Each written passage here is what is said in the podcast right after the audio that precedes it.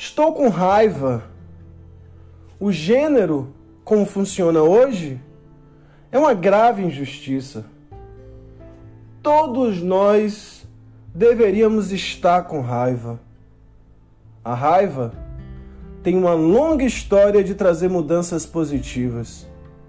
Mas, além de estar com raiva, também estou esperançosa, porque acredito profundamente na capacidade do ser humano de se fazer e refazer para melhor.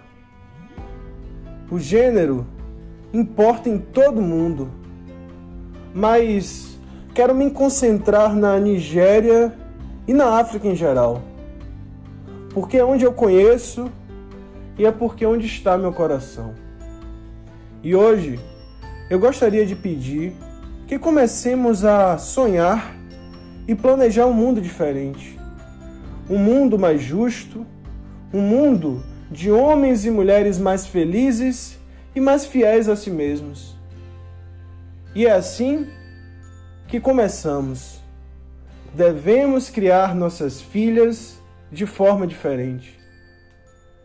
Devemos também criar nossos filhos de forma diferente. Prestamos um grande desserviço aos meninos na forma como os criamos. Sufocamos a humanidade dos meninos. Nós definimos a masculinidade de uma maneira muito estreita. A masculinidade se torna essa gaiola pequena e dura e colocamos os meninos dentro da gaiola. Ensinamos os meninos a ter medo do medo. Ensinamos os meninos a ter medo da fraqueza, da vulnerabilidade. Nós os ensinamos a mascarar seu verdadeiro eu, porque eles têm que ser, na língua nigeriana, homem duro. No ensino médio, um menino e uma menina, ambos adolescentes, ambos com a mesma quantia de dinheiro no bolso, saíam e então o menino deveria pagar sempre para provar sua masculinidade. E no entanto, nos perguntamos por que os meninos são mais propensos a roubar dinheiro de seus pais? E se os meninos e as meninas fossem criados para não vincular masculinidade com dinheiro? E se a atitude não fosse o menino tem que pagar, mas sim quem tem mais deve pagar? Agora, é claro que por causa dessa vantagem histórica, são principalmente os homens que terão mais hoje. Mas se começarmos a criar os filhos de forma diferente, então em 50 anos, em 100 anos, os meninos não terão mais a pressão de ter que provar essa masculinidade. Mas, de longe, a pior coisa que fazemos aos homens, ao fazê-los sentir que precisam ser duros, é deixá-los com egos muito frágeis. Quanto mais homem duro, o homem se sente compelido a ser, mais fraco é seu ego. Então, prestamos um desserviço muito maior às meninas, porque as criamos para atender aos frágeis egos dos homens. Ensinamos as meninas a se encolherem, a se tornarem menores. Dizemos às meninas: você pode ter ambição, mas não demais.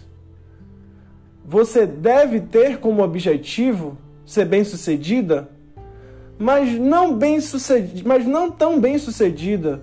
Caso contrário, você ameaçaria o homem.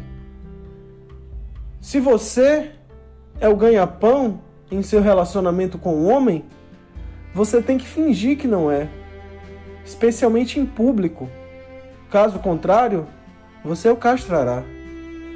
Mas e se questionarmos a própria premissa, por que o sucesso de uma mulher deve ser ameaça para o homem?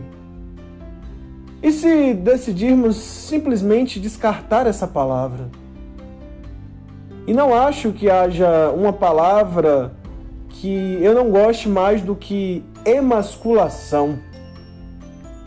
Um conhecido nigeriano uma vez me perguntou se eu estava preocupada que os homens fossem intimidados por mim.